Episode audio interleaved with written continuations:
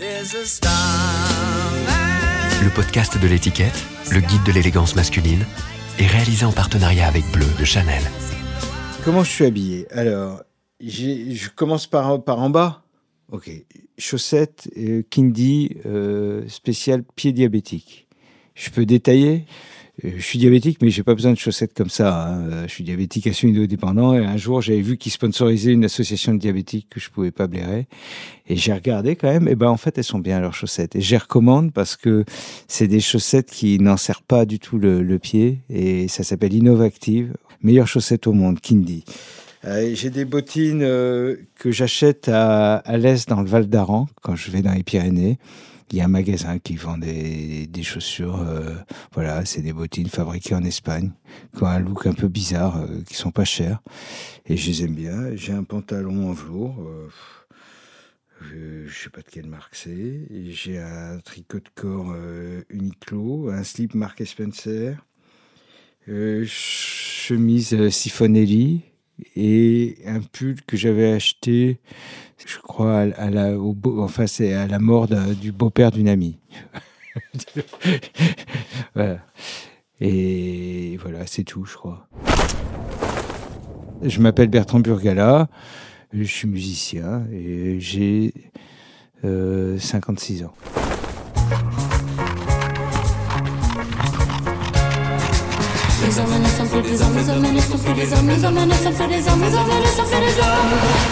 Habitude, le podcast du magazine L'étiquette.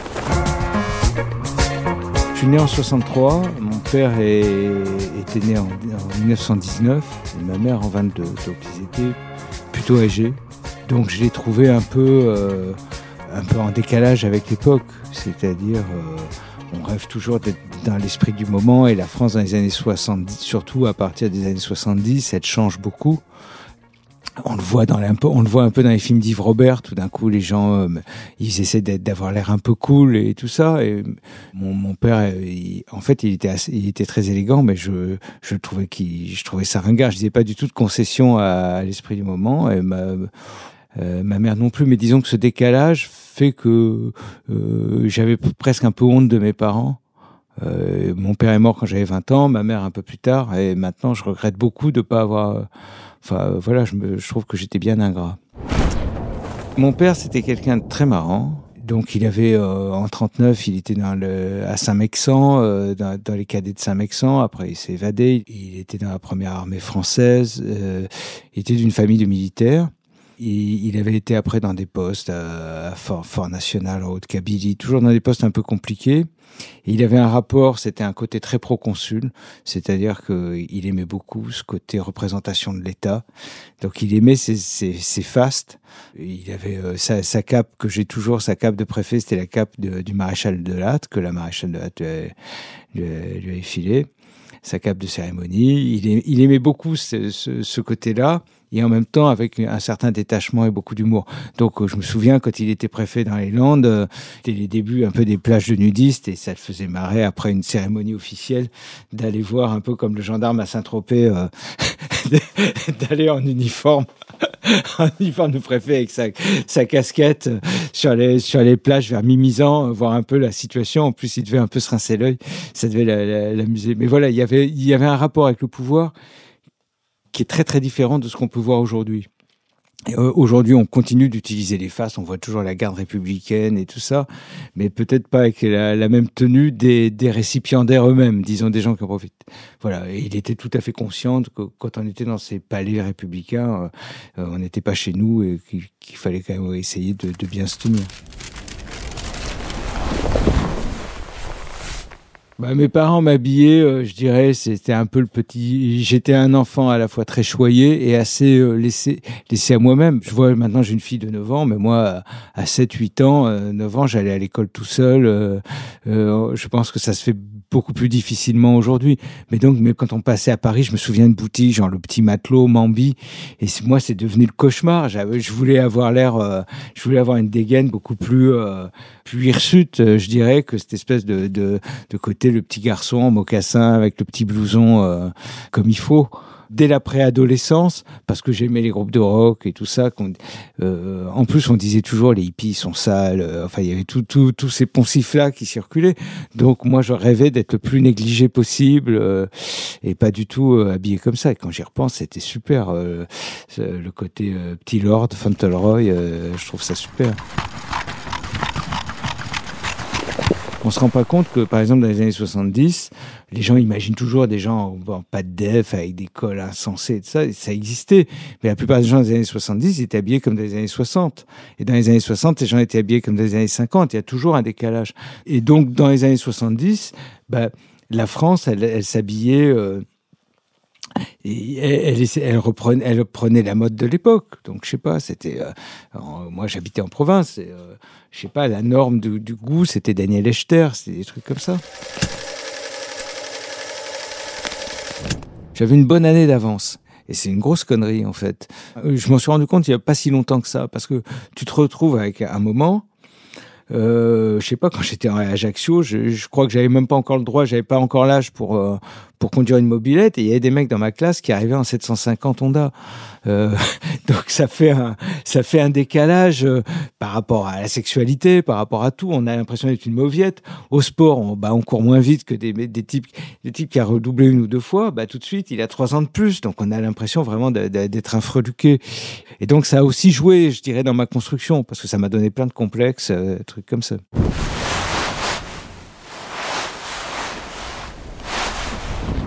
J'essaie de penser vraiment les trucs que je me choisis moi.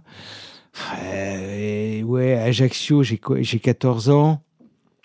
J'écoute, je suis à mi-chemin entre, il y a le punk qui arrive, mais j'écoute encore Santana, quoi. Donc j'hésite. Et après, je me suis retrouvé tout seul à Londres, j'avais 15 ans. Et là, acheté des trucs. Mais à 15 ans, à Londres, c'est pareil, on est en 78 mais je vais voir des concerts de Zappa euh, et j'achète des pulls afghans. je, suis pas du tout dans le truc euh, new wave et tout. Et c'est un ou deux ans après, j'écoute magazine, j'écoute des groupes comme ça et je me dis ouais, c'est quand même pas si mal. Quand j'avais 13 ans, pour moi la musique c'était un truc. Euh, j'étais pas tombé dans le marxisme, j'étais pas tombé dans la religion, donc j'étais tombé dans la, musique. Il y avait un absolu, il y avait il y avait un idéal. Euh, je me disais c'est la musique, ça va tout tout emporter. Et je voyais tous les trucs que j'ai adorés après, comme Roxy Music ou Bowie, je me disais mais c'est mondain, c'est des mecs qui pensent qu'aux fringues. Euh, on voit des on voit des super euh, gonzesses en, sur les pochettes, mais du coup euh, je me dis la musique doit pas être bien. Du coup j'aimais des trucs qui finalement étaient pas si bien que ça à côté, mais parce que je pensais que quelqu'un de bien habillé en musique c'était louche.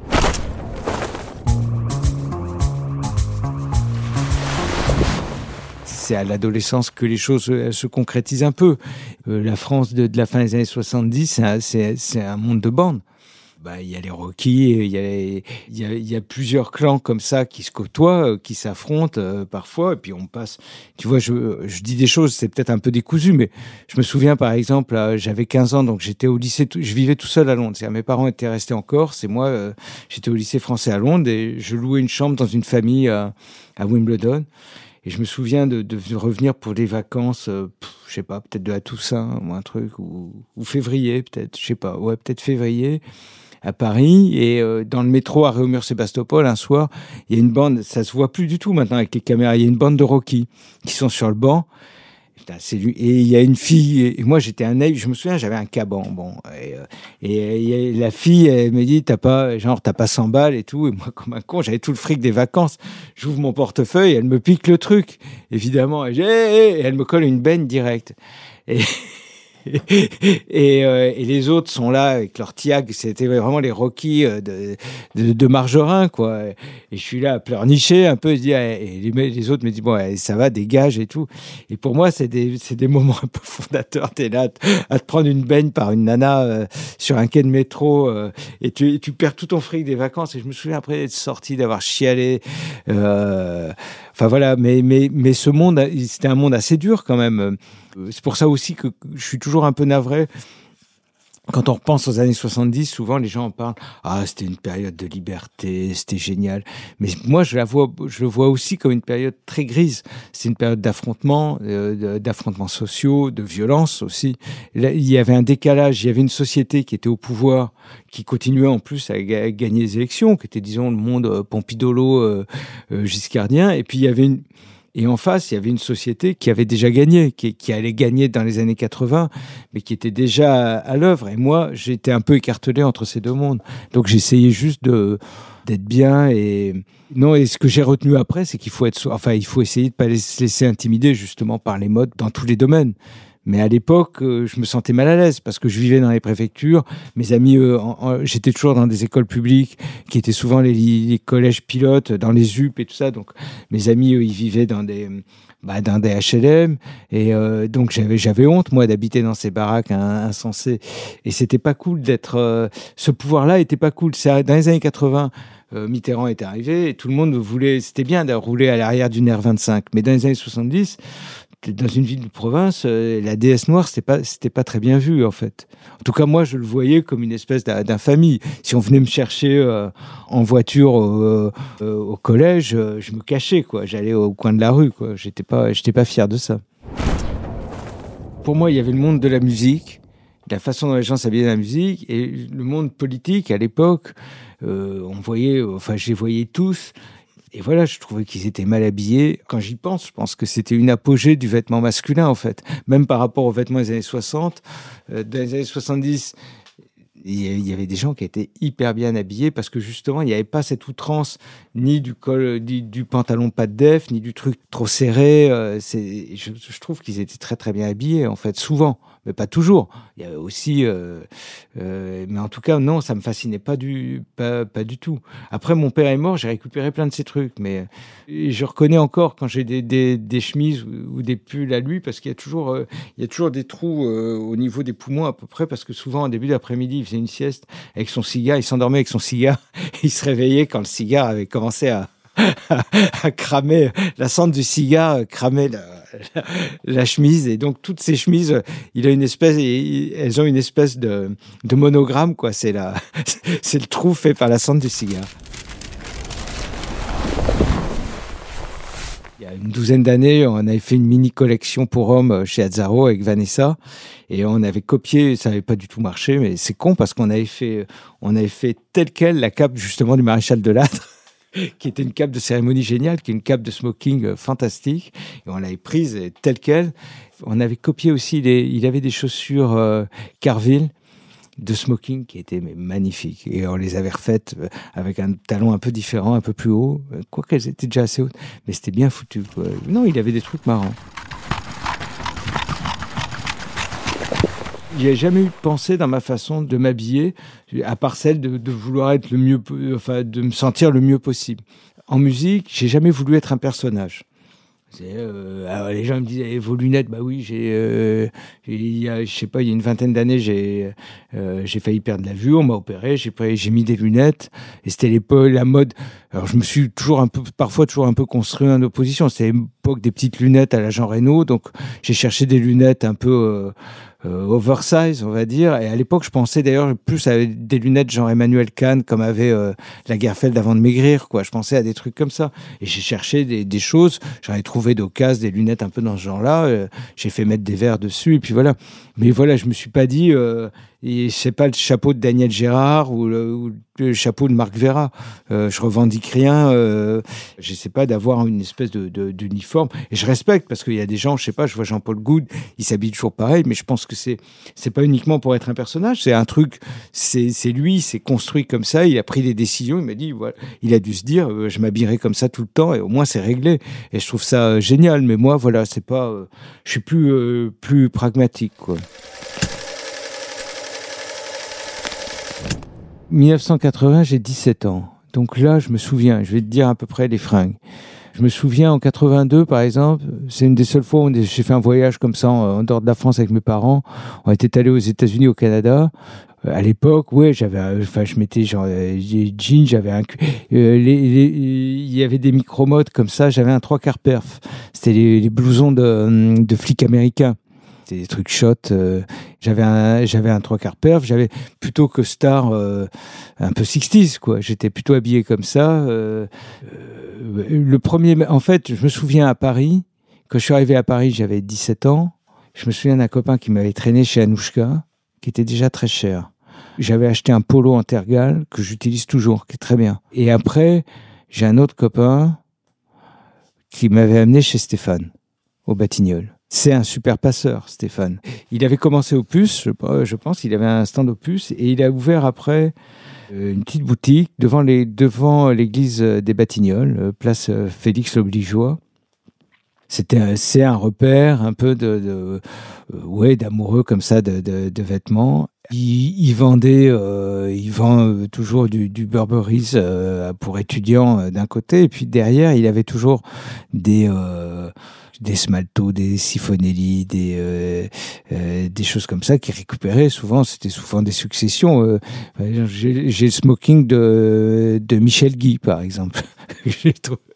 et parfois on a des découvertes. Tu sais, as des, des, des les smaltos sur mesure et ça, ils ont une étiquette, donc tu vois des noms, parfois des noms de diplomates euh, égyptiens ou un truc. En fait, tu, on comprend pas très bien le, le, le nom. Et donc Stéphane, c'est quelqu'un que j'aime beaucoup, qui est très euh, enfin touchant et, qui je trouve que euh, et qui a un sens justement d'une certaine justesse. Moi, je lui demandais des, pantalons trop euh, trop serrés en bas, par exemple. Alors, il rouspétait, il avait raison. Chez Stéphane, tu vas voir des, Africains qui n'ont pas beaucoup d'argent, qui sont habillés mais comme des chefs d'État mais vraiment de façon sublime et avec un, euh, enfin, il y a de, y a de tout. C'est ça qui est assez rigolo.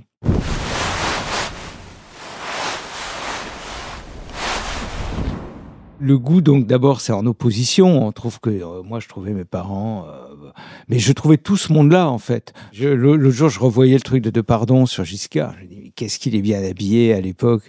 Euh, alors Mitterrand, par exemple, était super mal sapé. Après, il s'est fait habiller par la et tout ça, ça ou Sifonelli, je pense. Mais mais à l'époque, on voyait ce monde-là. Euh, bah, ça nous faisait pas rêver quand on est adolescent. Euh, les seuls qui, qui, qui étaient à cheval entre les deux, c'était Kraftwerk qui jouait là-dessus, qui était d'ailleurs très décrié. On trouvait qu'ils avaient un côté un peu bizarre, même un peu inquiétant, euh, parce qu'ils avaient des costumes un peu, on va dire, Khrouchtchev. On appelait ça les costumes Khrouchtchev euh, au début des années euh, 80. Dans, je trouve qu'il y a les années 70 et après, à partir des années 80, justement, le ska arrive, des groupes comme les Specials, euh, ça devient autre chose. C'est-à-dire que tout d'un coup, euh, le costume revient. Quand on a, je sais pas, moi, la première fois que j'ai acheté un costume, euh, quand j'ai vu arriver par exemple Eddie Slimane, je me disais putain mais il y a des costumes en tergal comme ça à Kings Road euh, pour 35 livres euh, en 79. On n'a pas et donc j'avais du mal un peu à adhérer à ça parce qu'en plus c'était hyper outré. D'ailleurs la mode un peu euh, voiturier aujourd'hui ou la mode Macron avec des trucs avec des revers hyper petits et tout ça quand on a écouté du ska ou un truc, on, on voit on voit pas du tout ce que ça peut avoir de neuf.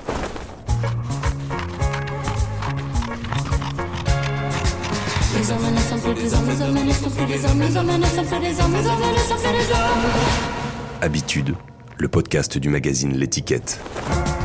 C'est l'âge, hein, maintenant je suis assez mesuré, c'est-à-dire que j'aime pas le revers trop, trop étroit, il faut pas que ça soit excessif non plus. C'est pour ça quand on voit, euh, je vois Giscard 74, là, je me dis c'est hyper, euh, ça me paraît hyper juste, quoi. C'est bien, c'est bien. Mais moi après dans la musique, il y a des types comme Brian Ferry ou Charlie Watts qui étaient impeccables.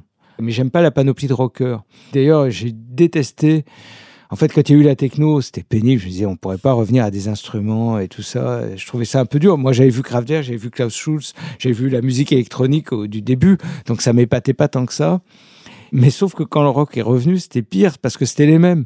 Et tout d'un coup, ils étaient passés du caleçon cycliste à la, à la dégaine de rocker et ça m'avait affligé. J'ai rien contre Eddie Slimane, mais quand tout d'un coup, en plus, c'est arrivé avec la, prise de pouvoir des, groupes de luxe sur la presse, donc tout d'un coup, savoir la playlist de machin, etc. Dans la mode, il y avait des, couturiers qui aimaient la musique et ils sont toujours là, euh, Castelbajac, euh, Christophe Lemaire, mais c'était pas une pause chez eux. Et d'ailleurs, c'est ceux qui l'a ramené le moins sur, sur ces trucs-là. Mais donc, tout d'un coup, l'arrivée du luxe dans la musique, le rock LVMH et tout ça, pour moi, ça n'a pas du tout été une, victoire. Et ça a impacté la, musique, ce qui n'était pas le cas jusque-là.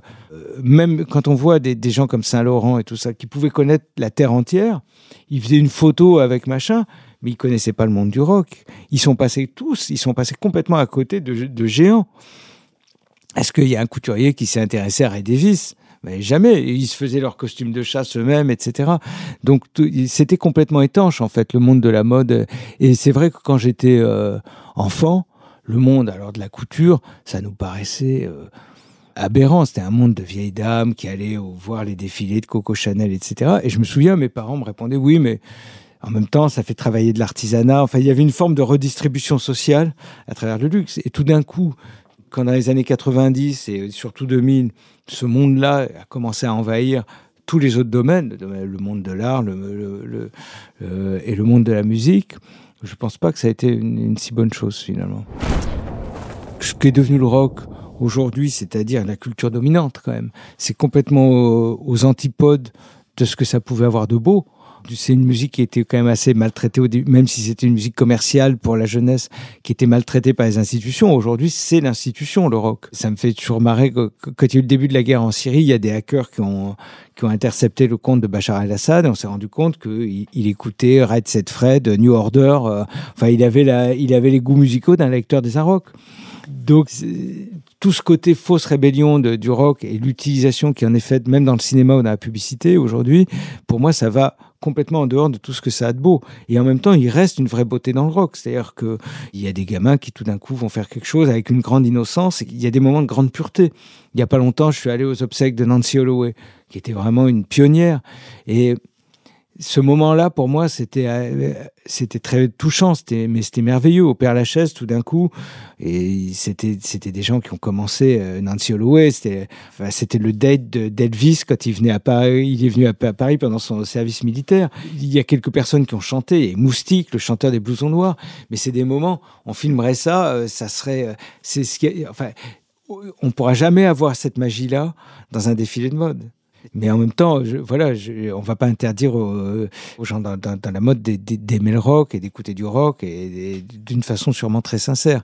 Mais ce que ça signifie dans la société, y compris dans l'accoutrement, pour moi, ça n'a aucune importance. Et, c'est vrai que dans le rock, il y avait une notion de danger quand même. Quand j'y repense, je me dis, je, comprends maintenant que j'ai une fille, je me dis, mais pour la génération de mes parents, ce qui a pu représenter le rock, c'était une menace terrible parce que c'était pas que la musique, c'était la drogue, c'était le sexe, c'était la vitesse. Ça m'arrive de parler de la musique des autres ou d'écrire sur les disques des autres et je fais tout, tout, tout pour jamais parler des fringues des, des groupes parce que je trouve que c'est une telle facilité. Euh, euh, J'essaie vraiment de, d'éviter ça parce que, euh, enfin, en, général, quand on parle des fringues, c'est qu'on on, est emmerdé de parler de la musique ou qu'on sait pas quoi en dire. Et de toute façon, je trouve que voilà, dans la vie, toute origine, tout ce qu'on a pu faire avant, c'est toujours exonératoire pour moi. C'est-à-dire quelqu'un qui est d'origine modeste, mais qui est euh, évidemment, mais aussi quelqu'un qui est d'un milieu privilégié. C'est quelqu'un qui est pas armé pour certaines choses. Donc voilà, les gens qui me mettent toujours en avant, je suis d'une famille comme ci, d'une famille comme ça, d'une façon ou d'une autre. Pour moi, ça a un sens dans la construction des personnes, mais c'est ni une qualité ni, un défaut. Et c'est pareil pour l'habillement. Je me suis jamais euh, fichu de quelqu'un pour ses, pour ses fringues euh, parce que c'est toujours une tentative d'une façon ou d'une autre. il y a des personnes qui s'en fichent euh, complètement et je trouve ça super. il y en a d'autres. Enfin, c'est toujours touchant. La façon dont on essaie de s'habiller, je trouve ça toujours touchant et ça, ça en dit beaucoup, évidemment, sur le rapport qu'on a avec, avec plein de choses. Oui, j'ai pas tant de trucs que ça. les costumes et tout ça, la plupart du temps, c'est des costumes d'occasion qui étaient bien, donc qui étaient du sur-mesure, mais pour quelqu'un d'autre, quoi.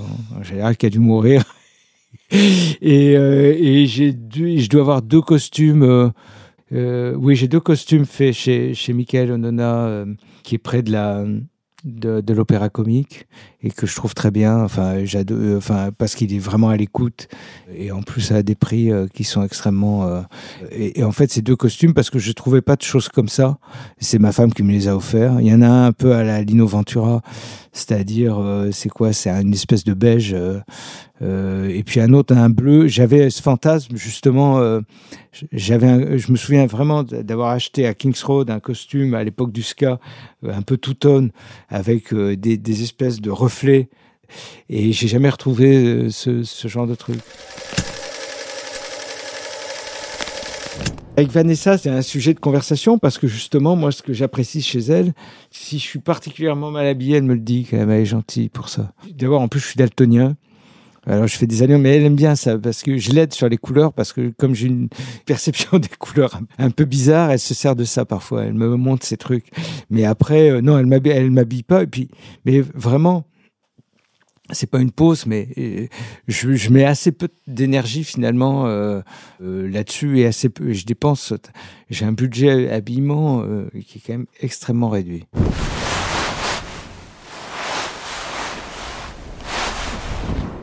Alors ça, oui, il me va bien là. Ça, c'est les premières lunettes que j'avais, que je les avais achetées donc d'occasion à New York.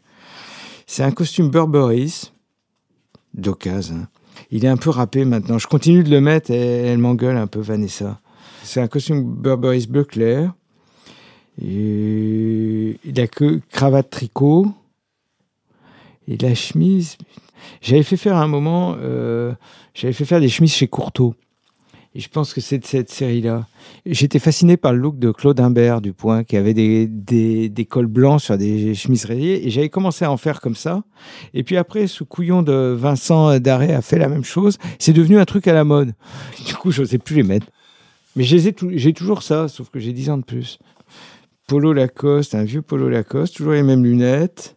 Euh, c'est une, euh, une euh, ceinture de argentine blanche. Elles sont très dures à trouver maintenant, euh, ces ceintures-là. Elles sont, euh, elles sont pas faciles. Petit poignet d'amour, mais pas trop. J'en ai plus maintenant. Et ouais, je sais pas si c'est un 501 ou un jean APC, un truc comme ça. Je regarde des instruments. Ouais, je dirais ça a une dizaine d'années aussi, ça, à peu près. Ça, moi, c'est toujours, je donne mes influences. C'est une fois, et j'ai un copain de lycée de Dijon qui est marié avec Marie-Hélène Dassault. Et son anniversaire tombait souvent en même enfin, elle le fêtait en même temps que celui de Serge Dassault. Je me souviens d'avoir été un jour au pavillon d'Hermenonville et d'avoir vu quelqu'un avec une chemise de smoking bleu, euh, bleu ciel. Et je me dis, mais c'est magnifique. Et à Londres, euh, il y avait un chemisier près de Jermyn Street, la Buds, et j'avais vu, et j'avais acheté ça chez Buds. Voilà, c'est une chemise de, j'en ai qu'une comme ça. C'est une chemise de smoking de chez Buds, bleu, quoi, Parme un peu, non C'est ça.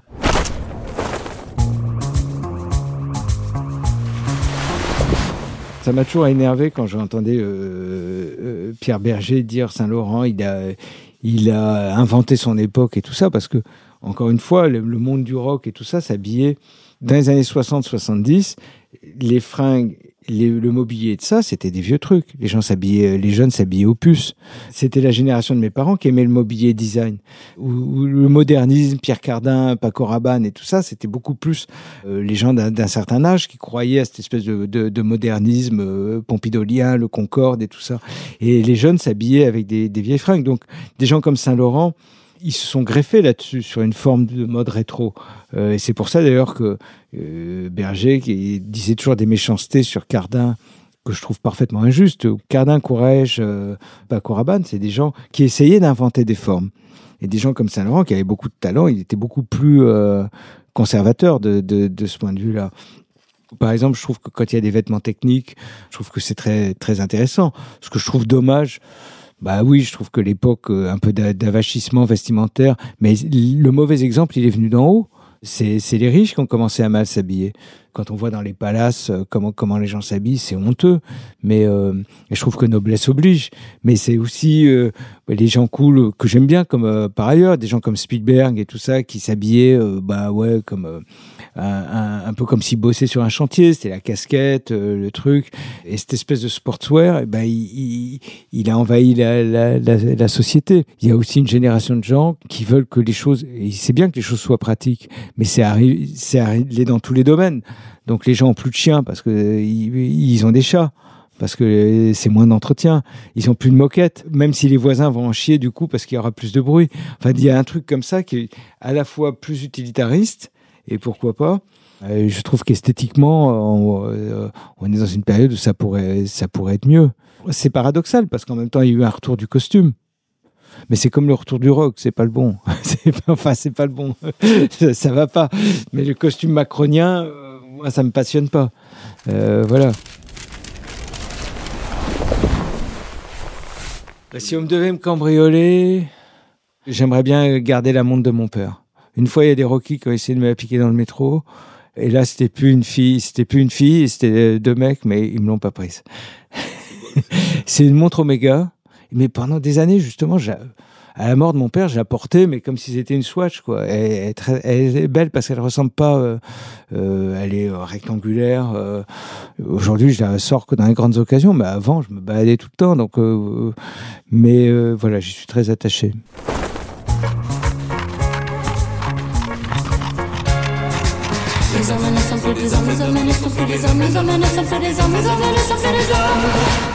Habitude, le podcast du magazine L'étiquette. T'as des mocassins très bien. Je les vois pas très bien là, on voit pas beaucoup de la lumière, mais ils me paraissent impeccables. Les chaussettes foncées. C'est quoi comme mocassin C'est les Weston? Super. Je suis arrivé à Paris, c'est un truc qui m'a épaté, c'était le prix des Weston. Je me disais, mais comment? Je suis arrivé en fac avec des gens qui pouvaient s'acheter des, pompes qui valaient, ça valait 1500 francs à l'époque des Weston. Ça me paraissait, mais je crois, un truc, ça me paraissait fou. Ça a été un grand choc pour moi quand je suis arrivé à Paris. Et donc j'ai eu juste une paire de bottines Weston que j'ai acheté en solde euh, à l'époque. Mais euh, donc mocassin Weston, jean 501, euh, t-shirt blanc et chemise, euh, c'est quoi Comment ça s'appelle des chemises comme ça Chemise américaine un peu. Impeccable, impeccable. Moi j'aimerais bien m'habiller comme ça.